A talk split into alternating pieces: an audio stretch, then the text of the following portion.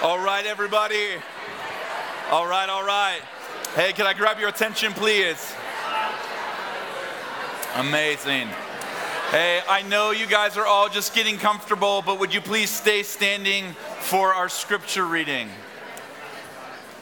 Today's reading comes from 1 John chapter 1. Okay.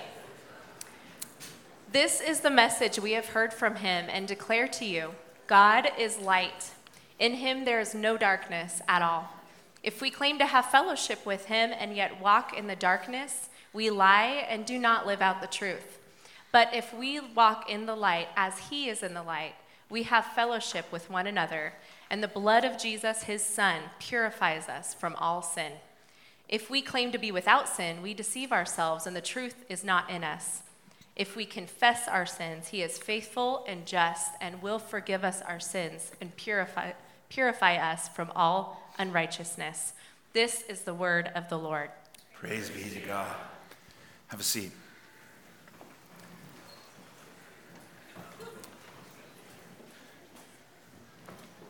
So, Katie mentioned this a moment ago, but our 11 a.m. gathering is oftentimes much lighter. So, if you like, just like keep that in mind for next week. But Jesus didn't come to earth to just tell you a story.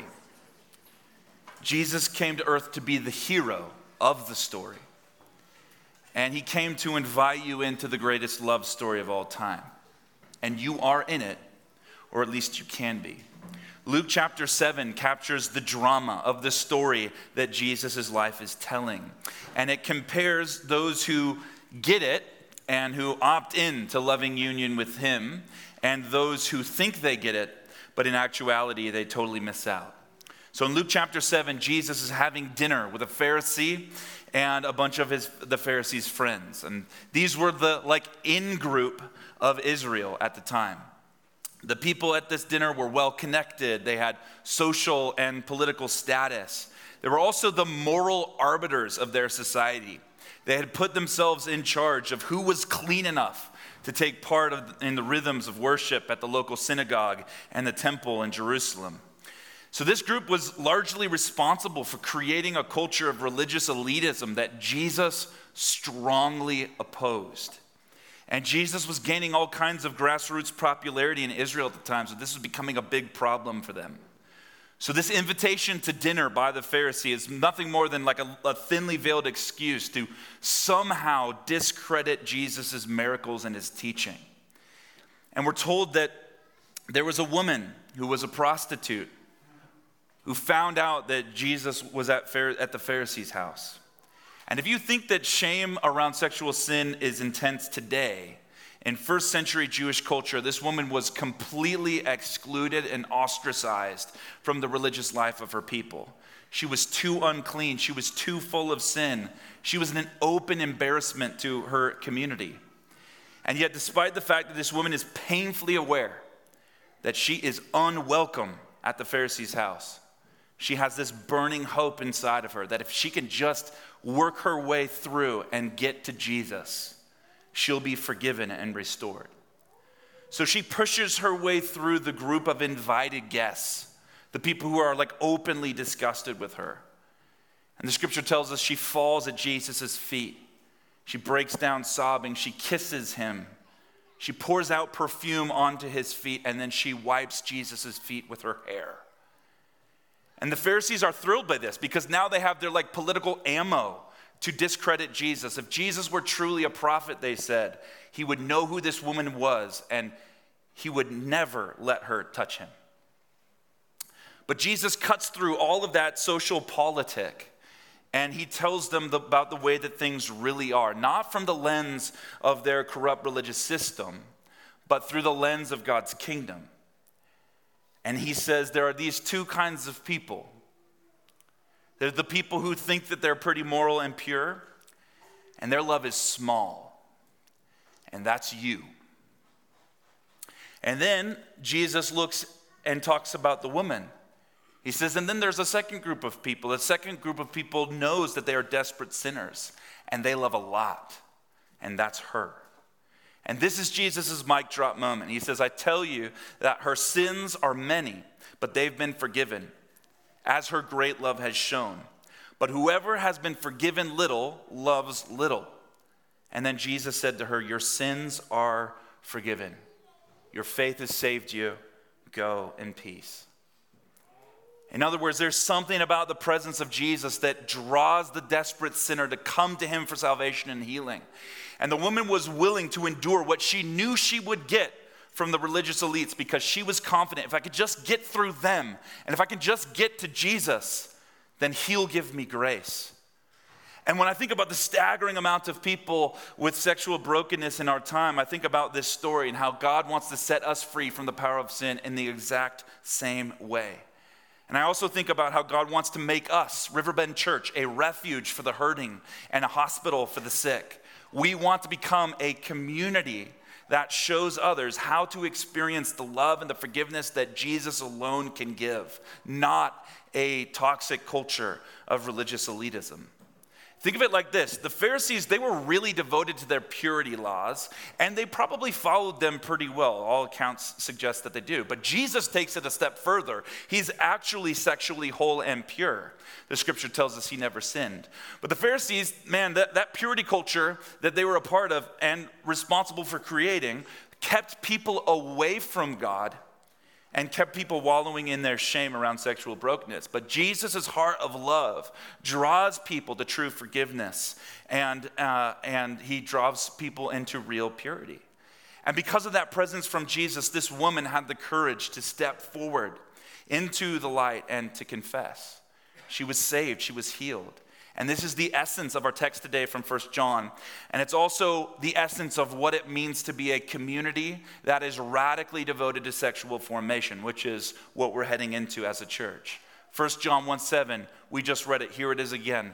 If we walk in the light as he is in the light, we have fellowship with one another, and the blood of Jesus, his son, purifies us from all sin. Now, I'm going to explain that to you in just a minute, but first we need to recap where we've been. Okay, last week I decided to skip the, the, disclaimers to save time, and I found out through some feedback from some of you I probably should not have done that. And uh, so uh, I realized that was probably a mistake. So please forgive me if you were here last week and I said something that was insensitive to your situation, or maybe I caught you off guard or something like that. Also, forgive me today if I'm repeating myself and you're going, I don't like it when he does that either. It's just, you know, sometimes. You can't please everybody, but my goal is to simply speak the truth in love. So, this is part three of three in a mini series on sexual integrity. We made it, we survived it. You guys are gluttons for punishment. You came back for week three. And personally, I, you know this, I haven't been personally that excited to talk with you about this. My bloodline is mainly German and British, which is not exactly romantic cultures. I'm uh, like sexually repressed, and I get uncomfortable just listening to R&B music. Like this is not my scene, okay? Not my scene. And yet, although we would like rather not go there, we intuitively know that avoiding the topic of sexual brokenness won't make the problem go away. And instructions on sexual formation are everywhere in the scriptures, and we have a personal policy here, a value, a virtue, that we never want to censor the scriptures. And so we will tell you what the scripture says and we'll teach it with conviction. We also have seen like a really big need in our church. Many men and women have come forward to confess and ask for support in the area of sexual sin. So we have to talk about this, and that's why we're doing it. Next, these talks are really just a primer for our sexual recovery community. We don't want to get really good about talking about sex, having the tough talk. We want to actually live out a vision for sexual wholeness that Jesus gives us. So, launching October 15th, we're starting this ministry called Pure Desire. Pure Desire is a ministry that's based out of Portland. It's helped thousands of people and thousands of churches in the area of unwanted sexual sin. And like Katie mentioned a minute ago, we are calling all of you who, if this is your issue, we want to call you to the info night next week, and you will learn very specifically the next steps that you need to take to begin this journey. And uh, we are curating a very confidential, safe space for you to come uh, so that we promise not to expose you and anything like that. It's very, very confidential, but we want to encourage you now is the time to start your journey of recovery and formation. Next, our conviction is that we need like courageous Christian orthodoxy. on the topic of sex. So, secular culture is aggressively redefining sex in our cultural moment. We believe that the porn industry and Hollywood is, spent, uh, is spreading lies about sex, and, and they're very harmful and destructive uh, to the body and to the soul and to the mind, as we're going to find today. And the shame based moralistic view uh, that is in a lot of Christianity doesn't actually really help. But the truly biblical view says that my sexuality is a part of a much larger sacred story that culminates in the new heaven and the new earth when Jesus returns and we're united with him as his bride. Glynn Harrison, in his book, A Greater Story or A Better Story, says the Bible doesn't teach that there's no marriage in heaven, it teaches that there's one marriage in heaven between Jesus and his church. In other words, our sexuality is pointing towards the true intimacy and union that we ultimately long for to be filled in relationship with Jesus. So, this, in other words, the secular story does not get it right. So, when we talk about our ethic and when we talk about sexual wholeness and our uncompromising fidelity to Jesus in the area, uh, in the area of, of, of sex, we're, we're talking about wanting to live into how He designed you to flourish in the first place.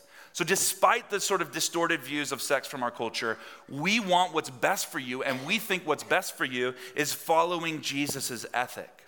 Number four, don't get the wrong idea. We're not on a soapbox here. We're not like pointing out what's wrong with and condemning Western culture like Westboro Baptist Church or something like that. We do believe that the world has gotten it wrong about sex, but we're primarily interested in how the world's view of sex has infiltrated the church.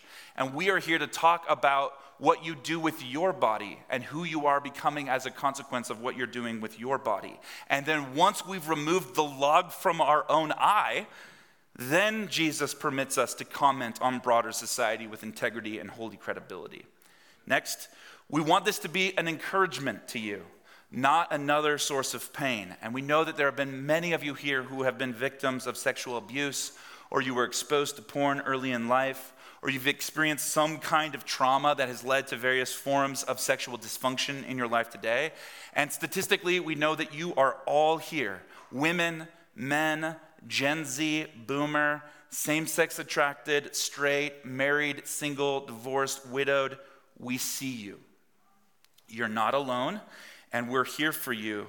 And like the woman who was able to like push through the unsympathetic crowd of religious people to get to Jesus, there is hope for you and your story as well.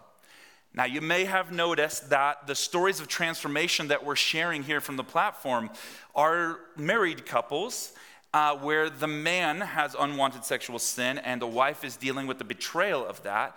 And we know that that is just one archetype. And we know that there are many of you who do not fit that mold, and you're dealing with sexual sin or you're dealing with sexual betrayal. And we don't want you to be alone or isolated either. And we have resources and we have community for you too. And we've just simply shared the stories that we are currently aware of, the front runners in our community that we've had the advantage and the benefit of seeing God do a work of healing firsthand over the last couple of years. And we're starting to hear more of those stories now as we've made it through most of the series at this point. And we trust that in time, there is going to be many more stories of transformation that reflect the more diverse community that we actually are. Does that make sense? Okay, I think we covered it. So, uh, what the woman in Luke 7 got right is what the Apostle John in his letter lays out for us. He says, If we walk in the light as he is in the light, we have fellowship with one another, and the blood of Jesus, his son, purifies us from all sin. And then in verse 9, he qualifies what it means to walk in the light. If you confess with your sin, if you confess your sins, he is faithful and just and will forgive us our sins and cleanse us from all unrighteousness. So there are several instructions here, but we just have to understand the composite picture that John is trying to paint for us. First of all, at the beginning of this whole section, he says, God is light and in him is no darkness at all. God is light, and in him is no darkness at all. So if you've read A.W. Tozer, who says, What you think about God is the most important thing about you, I would qualify that a little bit, but I think he's mostly right. What you think about God is one of the most important things about you. And so God is good, and we're told that in him is no darkness at all. He doesn't have a mean streak, he doesn't have an evil side. He's not hiding things to you about himself. This is an important premise and an important statement if we're going to walk in purities. We need to believe accurately, clearly in who God actually is. Next, if we claim to be in relationship with God, in the biblical paradigm, that means we're united and connected to God by His Spirit, and we're also continuing to walk in sin. John says that we're lying. We're lying. So, what are we supposed to do with that? Like, I thought we were all sinners and all have fallen short of the glory of God. Yes? Yeah, totally, absolutely. So, does that mean that we're all liars in the language of First John? Definitely not. Here's what this is actually saying. So, the specifics of the Greek grammar, which we don't have time for today, uh, suggests actually uh, that it's referring to like willful, habitual, unrepentant sin. So, what we're doing by staying in the darkness is we're keeping our sin in the dark and we're putting on an act with God and with others. And C.S. Lewis, in his book composed of his letters called Yours, Jack, he wrote about this issue as it relates to sexual sin. And this is like at the end of a long letter that's written to a young man who's dealing with this kind of struggle. And he says this After all, almost the main work of life is to come out of the self, out of the dark prison that we're born in. Masturbation is to be avoided as all things are to be avoided, which retard that process. And the danger is that of coming to love the prison. So, in other words, we all sin and we have all been given the offer of forgiveness through Jesus. The sin that actually makes us a liar is keeping that sin hidden and continuing to sin without repentance. And it's completely unnecessary because of the cross, and it also keeps us from union with Christ that we actually crave and long for. The danger, according to Lewis, and I think we can back this up biblically, is that we end up craving the false security of darkness instead of union with Christ. And that's when we become really deformed and unable to walk in the light and enjoy relationship with Him. Now, we've covered a similar idea uh, a few weeks ago from Galatians chapter 5, where we explored this uh, idea that when we just do whatever we want and whatever feels good, like our culture tells us is actually freedom, in the biblical paradigm, it's the opposite. It's slavery to desire and our unchecked desires become compulsive and become like compulsions. And compulsions left unchecked eventually turn into addiction.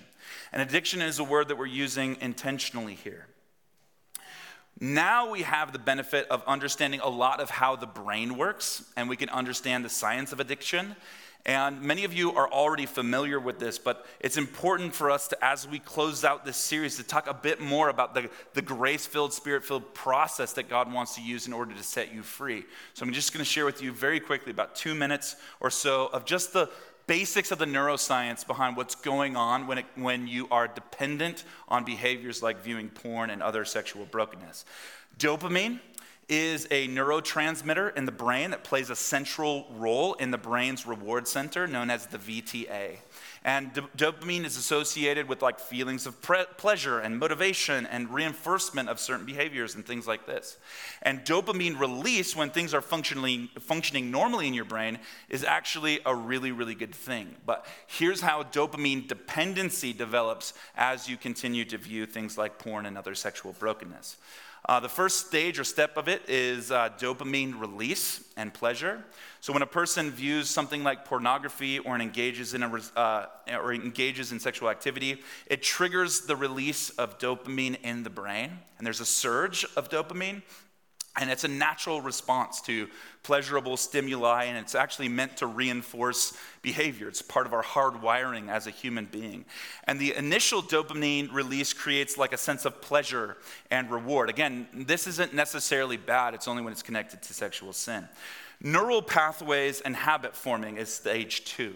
So, over time, what happens is that the brain forms these neural pathways in response to repeated behaviors and experiences.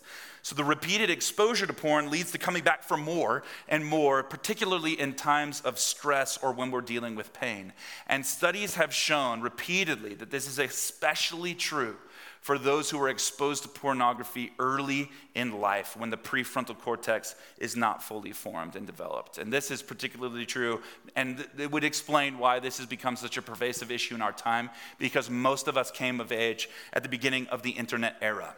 The next stage is tolerance and desensitization.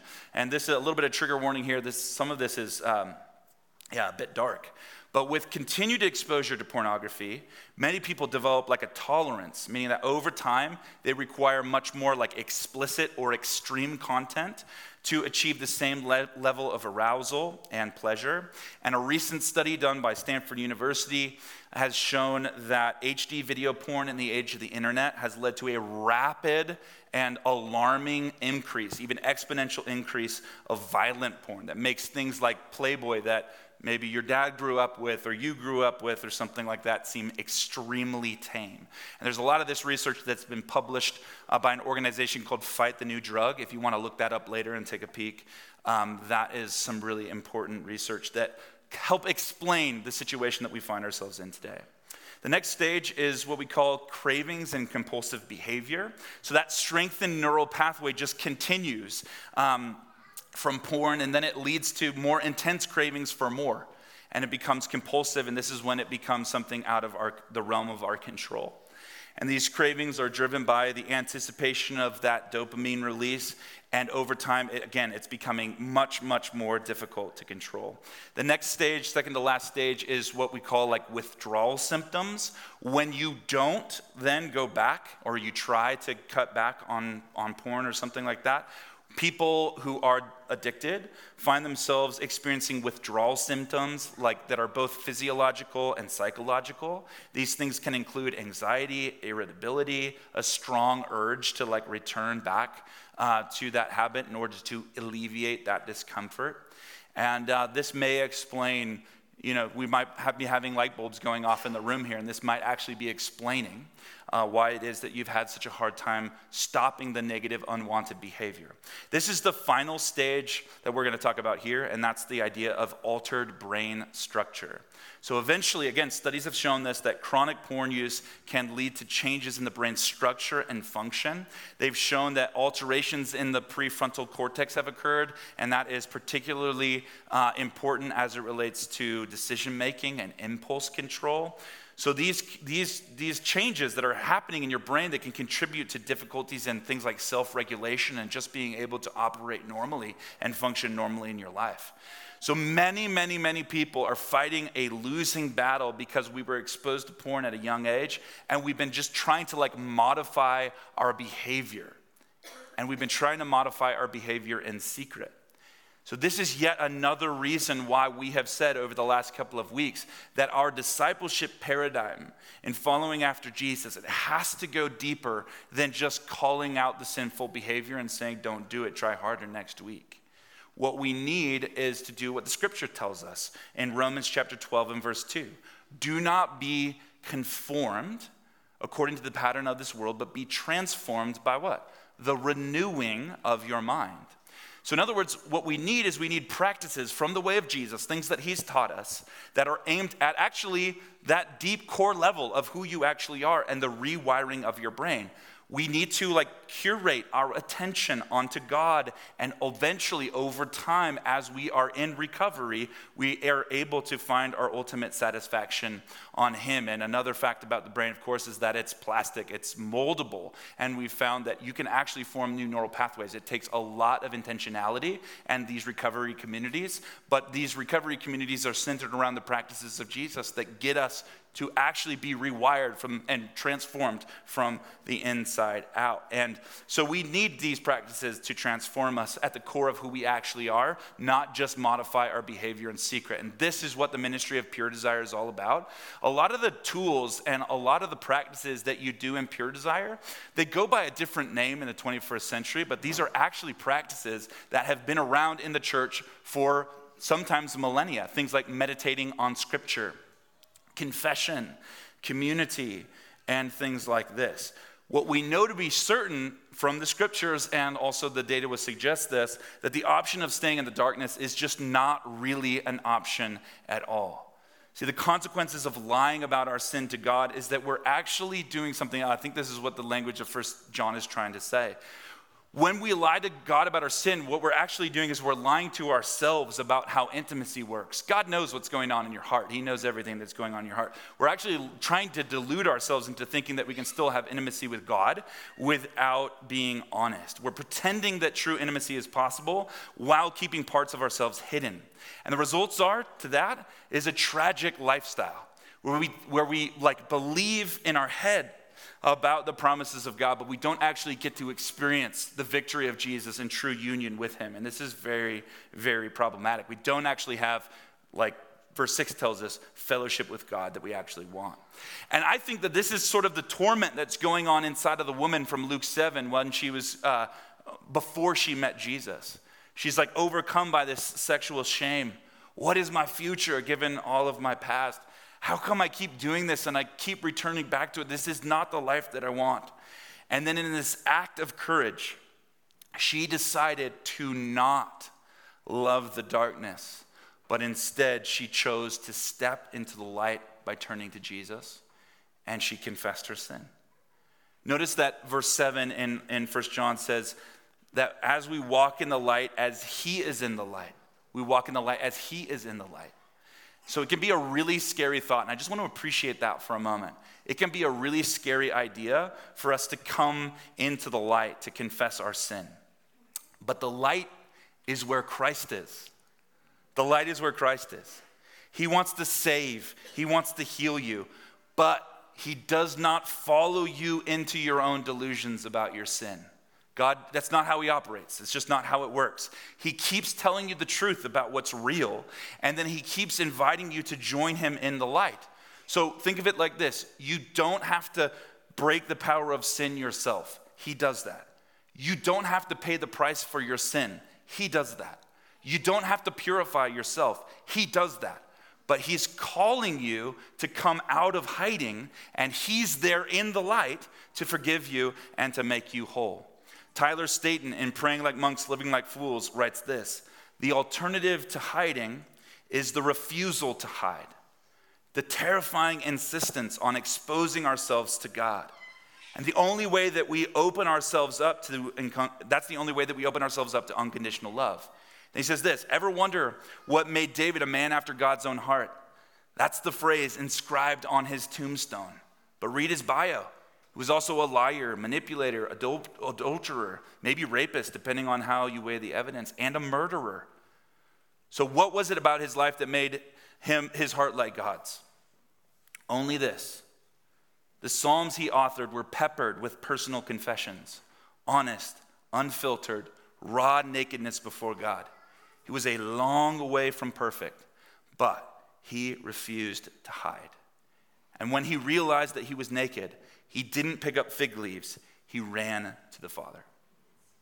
I think that perfectly encapsulates the idea of biblical confession. Do not believe the lie that the darkness is safe. Do not believe the lie that you can manage your sin habit and maintain appearances. Don't believe the lie that you can still have the spirit filled, intimate, loving relationship with God that you crave while you're staying de- deluded about your sin. Don't believe the lie that no one has sinned as badly as you have. Don't believe the lie that, that grace is promised, but what you're actually going to receive is more shame and condemnation. Believe the truth. Believe the truth. When we walk in the light as He is in the light, the blood of Jesus, His Son, purifies us from all sin. See, your story of transformation begins with a refusal to hide and a decision to run to the Father. I remember when I was 16 years old, I got my driver's license. And uh, I had a great little car, it a little BMW that my dad had driven for a bunch of years, and he gave it to me. I was so thrilled about this car. And predictably, like a 16 year old, I just drove that thing like it was stolen, and I just went hard and uh, drove uh, re- uh, really irresponsibly until one day um, I actually ended up in a really bad accident where I, I, sw- I, I uh, lost control of the car around a turn. The pavement was wet, suburbs of Portland, and I slid off the road and down an embankment and smashed into a tree. This same time in my life, I wanted to be super independent. I wanted to think that my parents didn't have any wisdom or whatever. And I was constantly trying to like be my own man or my own person or whatever, even though I was still dependent on them for almost everything. And in that moment of like real desperation, the first thing that I did, even though I had been, you know, again, trying to differentiate myself from my father, the first thing that I did was like, this is outside the scope of what I can fix. I, I, like the fact that I'm alive right now, the fact that I'm not, you know, going to the hospital, this car is completely ruined. I called him before I even called 911 for help because I knew that he is the one who could actually come to my side and he would actually love me for me and he would actually help me despite I had made a complete mess of it. And that is the invitation to come into the light is to trust in him it's a refusal to hide, a decision to run to the Father. Here's how we close. Notice that he says, when we walk in the light, we have also we have fellowship with one another. This is similar to the instruction from James chapter 5. Therefore, confess your sins to each other, pray for each other so that you may be healed. The prayer of a righteous person is powerful and effective. So when the scriptures promise healing and that he actually wants to cleanse us from all unrighteousness, we sometimes make the mistake that he's saying that he's just like the wave of a magic wand or something like that, and poof, it's all gone. No, he's saying that the blood of Jesus, an actual concrete event when Jesus went to the cross, he cancels the debt of our sin in heaven and he breaks the power of evil over us. That's what the scripture says actually happens. And then also, it unites us with the family of God, which we call the ecosystem for transformation or spiritual formation. Again, this is not an abstract idea, this is concrete. In the family of God, we grow and we are transformed in the community of the Spirit. So, as long as we keep our sin hidden, we're sort of fighting this battle that we cannot win alone and in the dark. But, but as soon as we confess our sin to each other, we have the blessing of support. We have things like a, what we call like a network of care, a counselor, a pastor, a mentor, and a community of peers. People who have sympathy for what you're going through, have compassion. They, they will keep you accountable. They will pray for you. All of the promises of Scripture, we're not going to get it perfect. It is not perfect. Don't let me paint that picture for you. But at least you have some people on the journey with you. We believe that the community of grace, uh, the community of the faith, is the grace that God wants to use to bring about change and transformation in your life. And you're going to hear a story, another story of transformation, and a testimony of that here in a second. So, we're about to wrap this series. Three weeks of 53 in 2023. And we're about to move on to some other stuff towards the end of the year Advent, community, things like that. And for some of you, this is just not your issue. And you're pretty much ready to move on. You're like, okay, great, awesome. Yeah, keep, keep my sexual ethic on the straight and narrow. Fantastic. Hopefully, you've grown in compassion for the sexual brokenness in the community around you as we've had this series. And perhaps your job is to simply just pray, to pray for God's people, the people that God loves who are dealing with this issue, and to stay really vigilant in your own sexual purity. But I am aware, if the statistics are even remotely true, that there are many, many, many of you here in the room who this is your issue. And we just want to tell you that there, excuse me, there will never be a better time in this church than right now to step into the light. Because we are putting as many resources as possible, all of the best resources that we know, into this ministry of recovery. And we are leveraging all of the right people to be launching this community of recovery right now, here at the end of 2023.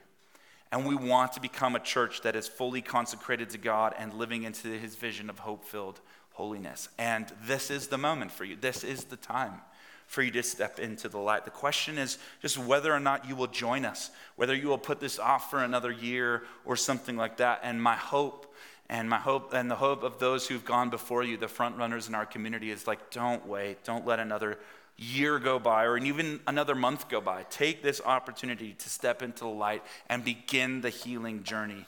This is a culture of grace. You're not going to find an unsympathetic community of religious elites here. That's not what you're going to find. You're going to find a culture of grace. And we are leaning into the spirit filled process of transformation that is anchored in the scripture and anchored in church history.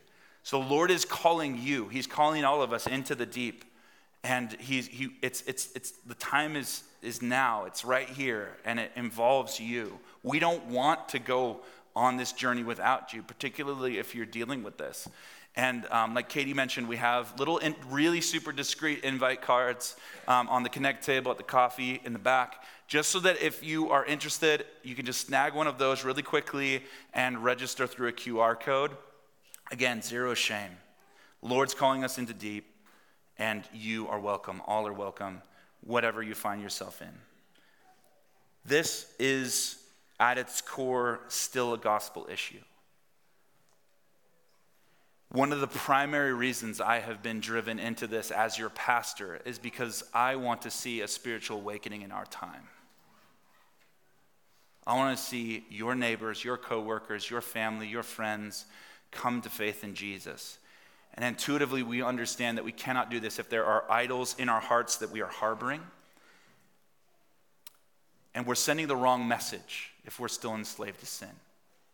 How will the world know that the gospel of Jesus has power to save and to redeem? The world will know because we are transformed.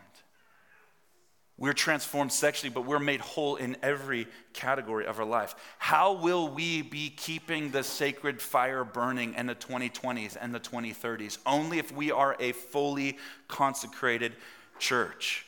We want to be the place in Central Oregon where people can come and not be seen as a sexual object.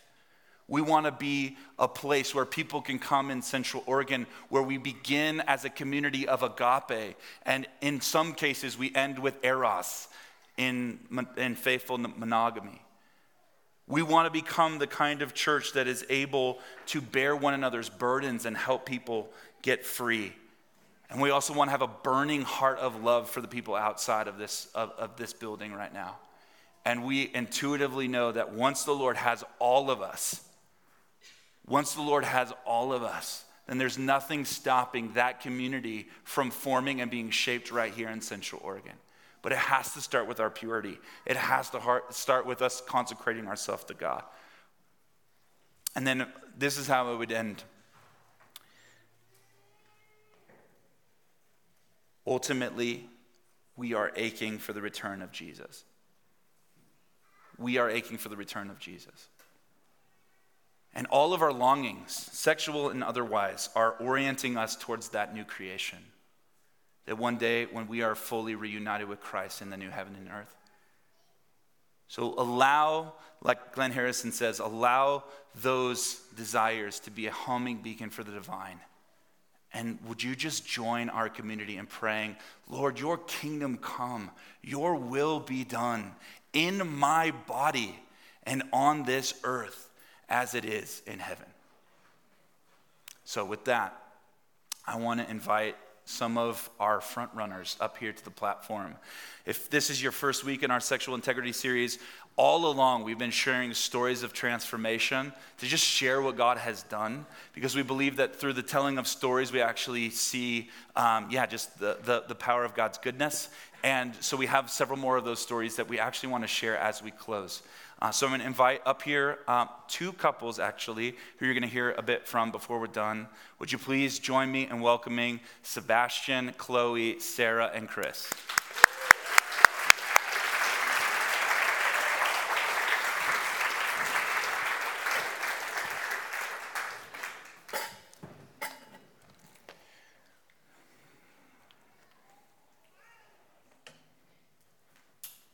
All right, we're just getting set here. And as you do, I just again want you to just think about the implications of these people being willing to share this very intimate, very personal part of themselves with you.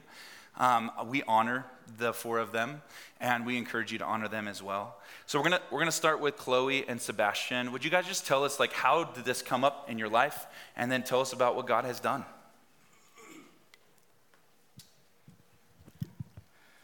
Yeah, um, our story starts 18 months ago with our son Bodavin's birth. Chloe had a typical pregnancy, and delivery went smoothly. However, after he was born, a, no- a nurse noted several red flags. We were foreign, flown to Riverbend Hospital in Eugene, and his diagnosis came after several days of testing and biopsies. Bodie was diagnosed with a gastrointestinal disease called Hirschsprung's. He had an invasive surgery six days after birth to remove a portion of his intestines that were non functioning, and our life had been turned upside down. A month after Bodavin's birth, we were readmitted here at St. Charles due to several complications following his surgery. Halfway through this 12 day hospitalization, Chloe unintentionally discovered pornography on my phone. She had discovered my sexual sin once before, two years prior, but I'd lied about my behavior to protect myself, and I told her this hadn't happened before in our marriage. From day one of our relationship, I had lied. I had told her pornography was never an issue in my life, but this time, on Mother's Day, she knew that that was no longer the case, and I couldn't deny it. I left the hospital and I sat in my car weeping. In this moment, I was so angry. I was angry at the enemy for attacking my family, and I was angry at God for letting this destruction happen to us at our most vulnerable time. I decided to call my dad, who knew nothing of my addiction, and for the first time in my life, I confessed the sin of my sexual brokenness to someone. My dad's grace and love for me came at quite a shock. I'd always believed if you really knew me, you could never really love me. And this phone call was the first moment of this false belief becoming undone. I then called Andrew, who really didn't know me, but generously met with me for prayer, stabilized my trembling body and spirit, and helped me build a network of care and a plan to move forward. This experience, a glimpse, instilled a glimpse of real and tangible hope for me. I then joined a Pure Desire group about six weeks after my exposure, and I've been a part of a group ever since. These communities have helped me face my reality and have opened my eyes to the fact that I'm not a broken person, but I learned a broken way of living. I learned that pornography wasn't the actual problem like I'd always thought, but it was just the pseudo solution, my treatment of choice, and now I was finally on the right path to discovering what I was treating. I was informed that my childhood wounds likely contributed to my sexual addiction. I was exposed to pornography by a neighbor around seven to eight years old, and the seed was planted that would later resurface after puberty. Like many of you, growing up in the dawn of technology, my parents were innocently blind to the evil that the internet offered me in my pocket. My parents divorced before I was two, and I fell through the cracks between my stepdad and my biological dad, never having a father that truly knew the depths of who I was and what I struggled with. Growing up as a Christian kid in a small community and living in a rigid home, I felt pressure to be perfect and good, and therefore I learned to hide my imperfections. In my family, emotions were rarely talked about, and difficult emotions were often expressed through anger. Time and time again, the message re- was reinforced that emotions were bad and unsafe, furthering my felt need to run from them altogether. In Pure Desire groups, I learned that pornography and masturbation had become my way of avoiding my emotions and coping with my need to be seen as perfect. These realizations alone set me free from the lifelong shame story that if I only prayed more, tried harder, and memorized more scripture, then I would be holy enough for God to release me from my bondage. My intent is not to say that these events justify my sexual addiction at all. I remorsefully take complete ownership and responsibility of my sinful behavior. And also, at the same time, whenever one of these realizations from my past would surface, I felt as if God had removed a layer of scales from the lens through which I viewed life. Through this Pure Desire community, I've also learned how to hold my wife's pain and how to embrace and care for her emotions. This was difficult for me early on and complicated our healing journey, but I've learned to no longer minimize my sin or minimize her hurt. I can now sit with her in her pain, and in doing so, she can fully grieve the loss of the man and marriage she thought she had. Chloe didn't sign up for this to be our story, but I'm so thankful to God for giving me such a gracious wife that I utterly don't deserve, a wife who's embraced her own healing journey, and a wife who's chosen to believe that I can become a healthy and more whole version of myself. At the beginning of my story, I shared that on my day of exposure, I felt so much anger towards Satan for, for destroying my family and anger at God for letting this destruction happen to us. But looking back, I realized my theology was broken. It wasn't the enemy that brought me into the light. He would have wanted me to stay in the darkness for several more decades, letting my sin grow deeper and deeper until it caused irreparable death in our marriage and destruction in the lives of our children perhaps even repeating the generational pattern of constant divorce in both our families. But I now understood that it was actually God's love that brought me into the light.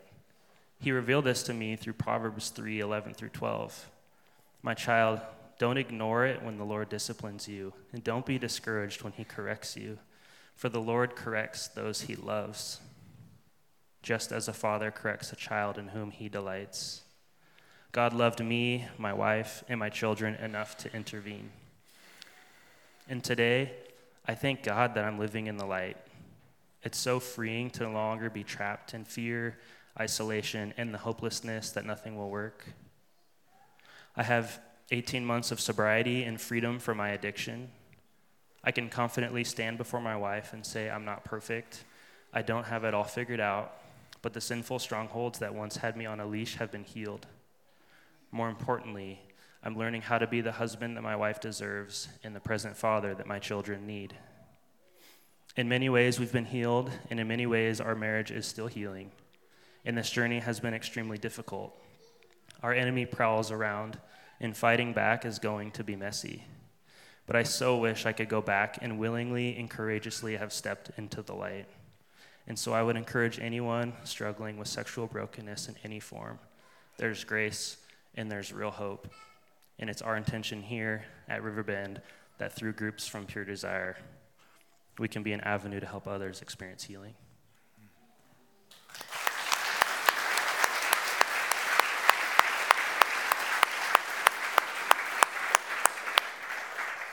Good morning. There's a lot of you today. All right. our son Bodavin's story had crushed my spirit.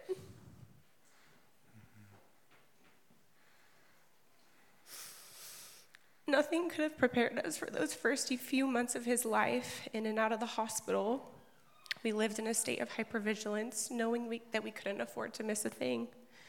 I would sit by his hospital bed, afraid to even touch him, and devastated by the story, marked by so much pain. He often felt more like a hospital patient than my son. Every time I thought the worst of Bodhi's suffering was behind us, there was another pain filled moment that left me reeling, questioning if I'd ever be able to exhale.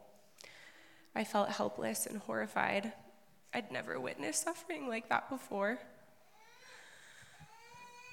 I was ashamed for how hard it was for me to accept the reality of his disease and felt isolated by my experience of it all. How could God let this happen?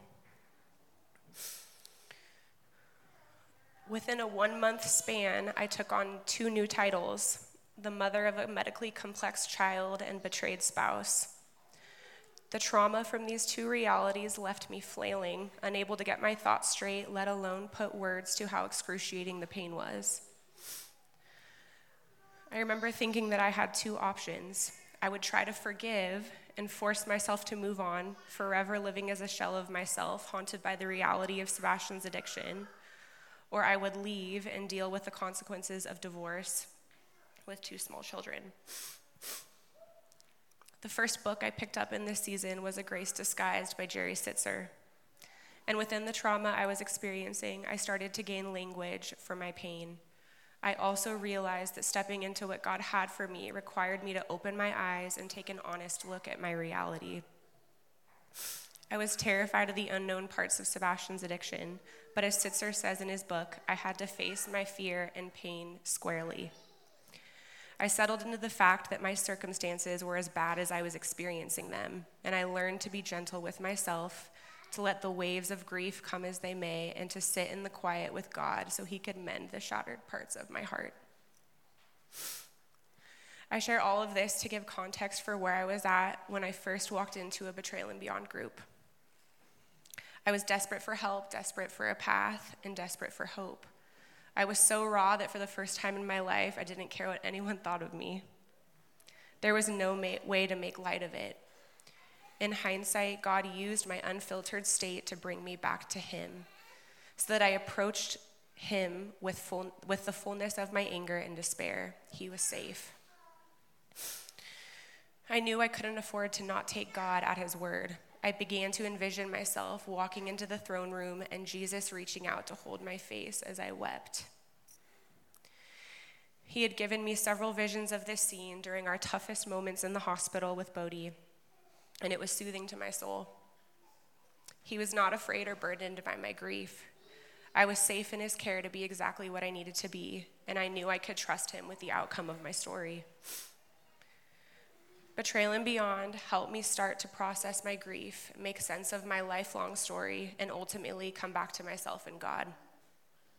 I got really clear on the ploys the enemy had used against me my entire life, many of which were exploited by Sebastian's betrayal. I was able to identify that through most of Sebastian and I's relationship, I had felt emotionally disconnected and alone because he had used pornography to cope and with to cope with and avoid his own challenging emotions, he often wasn't emotionally present or safe for me either. The message that I had received from this dynamic was that my emotions were a burden and a weakness. It was a slow fade, but within the last three years of our marriage, before Sebastian's exposure, I had almost completely lost touch with my true self. I didn't have the words for it at the time, but I look back and I see that I was disillusioned by a false understanding of what it meant to be resilient. Mm-hmm. To put it frankly, I was numb. I condemned beautiful parts of myself and became small in order to be a good wife. I had it all wrong. Through the weekly content and practices of my Betrayal and Beyond group, God started to reclaim these lost parts of me. He began to make me whole. Similarly, I also got a vision for the I, similarly, I also got a, ma- a vision of the man I believed God created Sebastian to be, and it became an anchor of hope for me throughout this recovery journey. And although our story has been tumultuous and very much a slow miracle, I am grateful for the tender and present man that sits next to me today. Mm. The past 18 months have undoubtedly held the deepest pain, and at the same time, I would never go back. Our eyes have been opened and we've been reoriented, reoriented on the things of Jesus, desiring all of our life to be, to be desperately dependent on Him. We are here because we are bo- we both committed to the, the recovery process and because God is faithful to redeem. For the hurting people in the room, I want you to know that God cares about the intricacies of your story and He will never abandon you. Pursue Him in your pain it's worth it to lean in and to trust Him at His word. I have full confidence that He will meet you exactly where you're at. You're safe in His care. Thank you. Mm-hmm.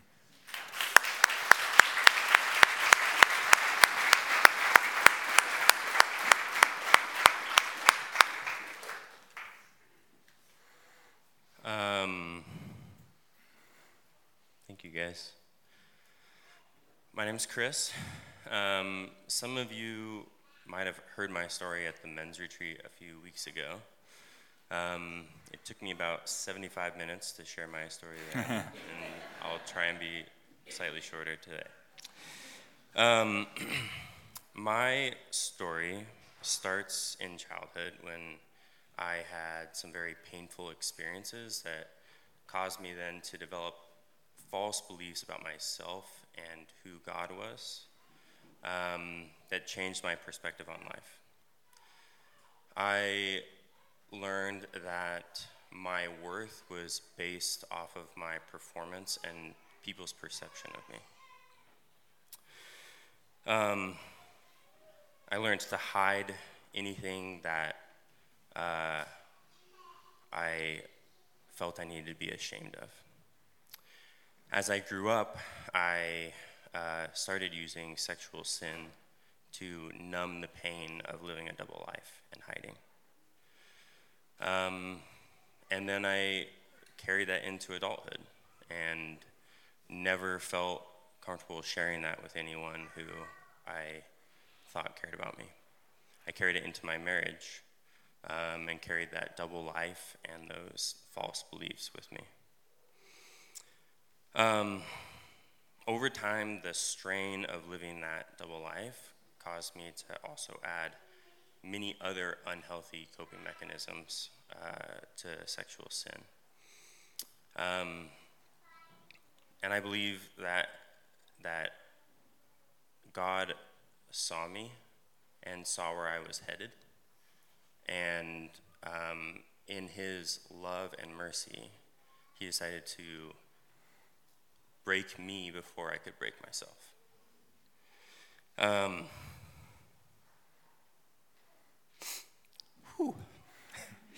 Uh, a little over a year ago, um, Sarah found out the truth about my sexual sin.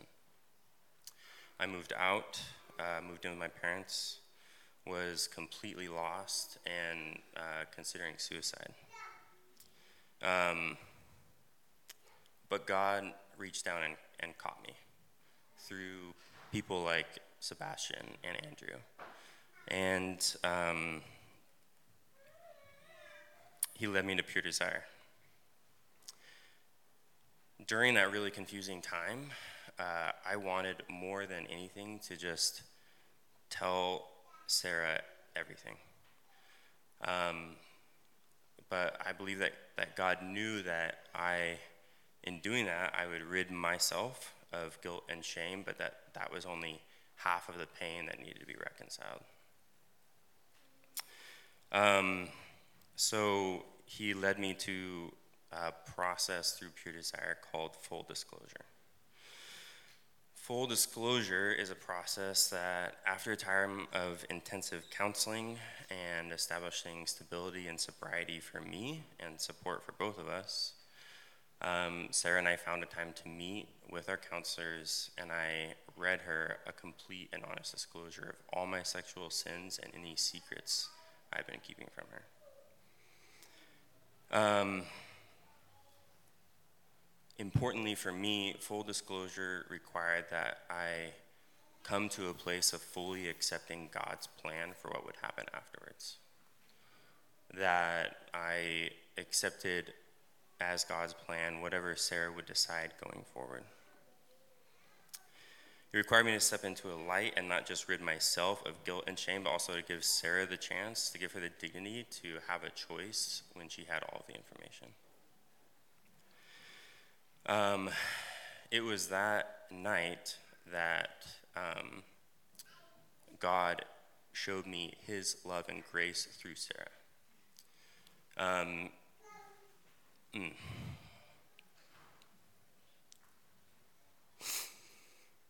Uh, her response basically showed me that um, that God must love me a lot. To see me, to see my soul, not just my sin. Um, since then, I have moved back in and we've made some huge changes to our relationship.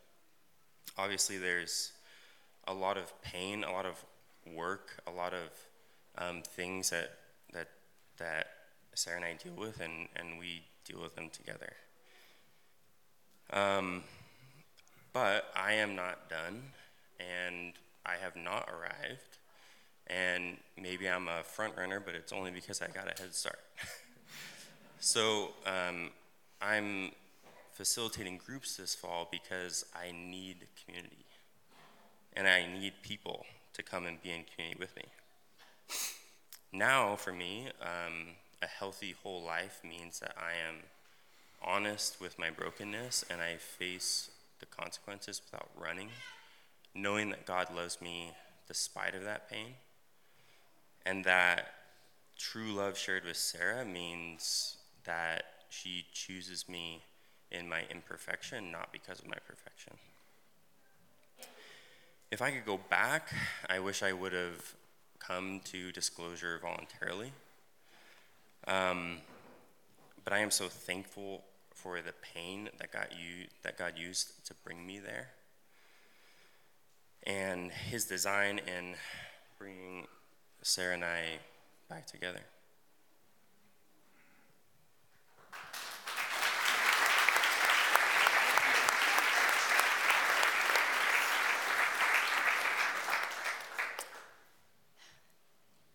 Um, it's really painful to go back to the beginning. Um, there are a lot of reminders and triggers that we walk through on a daily basis. And this week alone was um, evidence just that the enemy was scared of us speaking today. Um, and I had this whole thing typed out perfectly. Um, and then we came to church this morning, and I watched our children just play in the pews. Um, and when Chris's dub- double life came to the surface, I felt so much pain that I didn't think my reality would consist of anything other than my pain. And I hated that story for our boys. And seeing the reality of our life today is what motivated me to stand up here with a huge fear of speaking in front of people.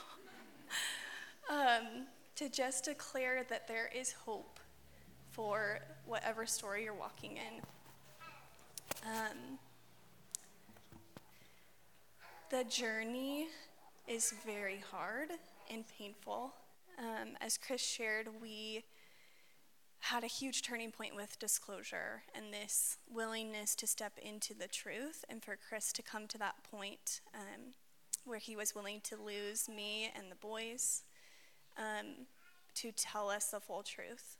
Um, that, you know, everything Andrew talked about stepping into the light, there was a lot of waiting for me up until that point where I sat in wondering how much more there could be to this story.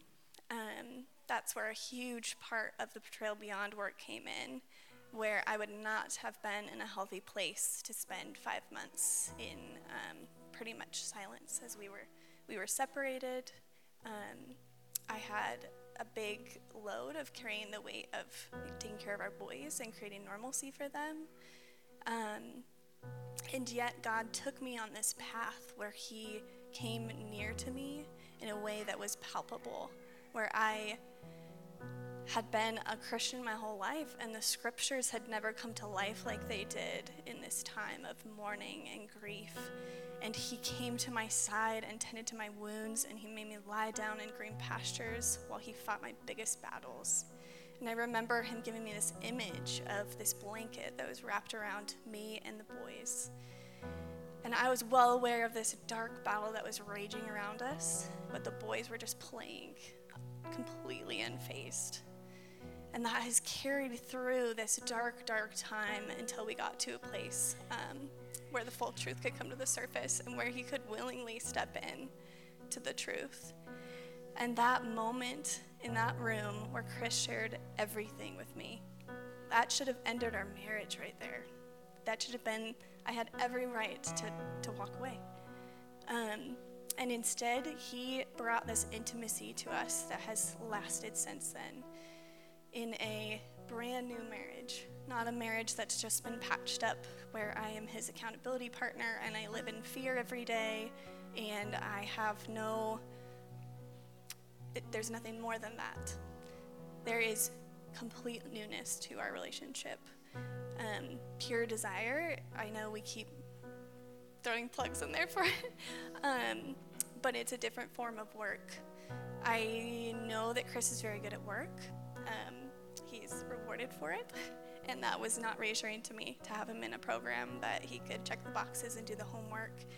Um, but this is different. It's to the heart. And um, the people that have come alongside us are what has carried us through from that moment of truth forward to where I can release that He is entrusted by strong men, men that are broken, but that I respect. I have full respect for Sebastian. I have full respect for Steve. I have full respect for Ryan and all the men that have come out into the light. That is not what you lose when you step forward. And I just speak to whoever's story is unfinished. He has not abandoned you, He He's just not done, but He's there and He's with you.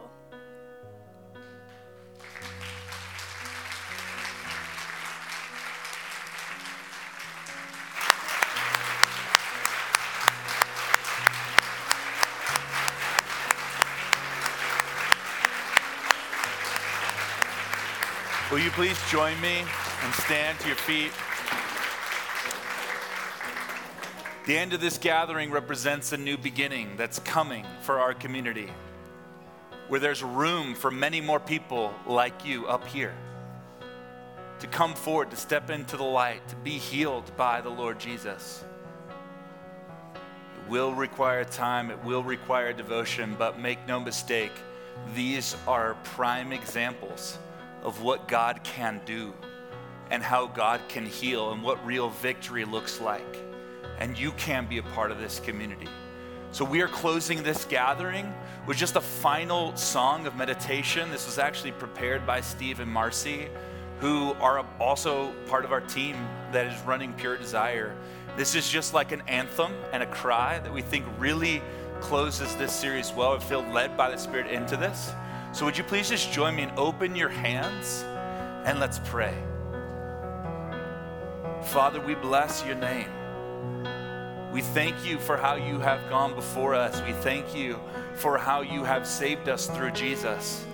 We thank you, Jesus, that by the blood of the cross, you have redeemed, you have purified us from all sin, and you've also set us free from captivity that we don't have to live in a prison of shame and sin forever, but we've actually been set free by you, King Jesus, to step into the light, to be healed, to make, be made whole. So, Lord, we bless your name and we praise your name in Jesus' name. So, as Marcy and Steve lead us in this song, I encourage you to just maintain, like, stay in a moment uh, of just response and let these words be sung over you as, as your next prayer.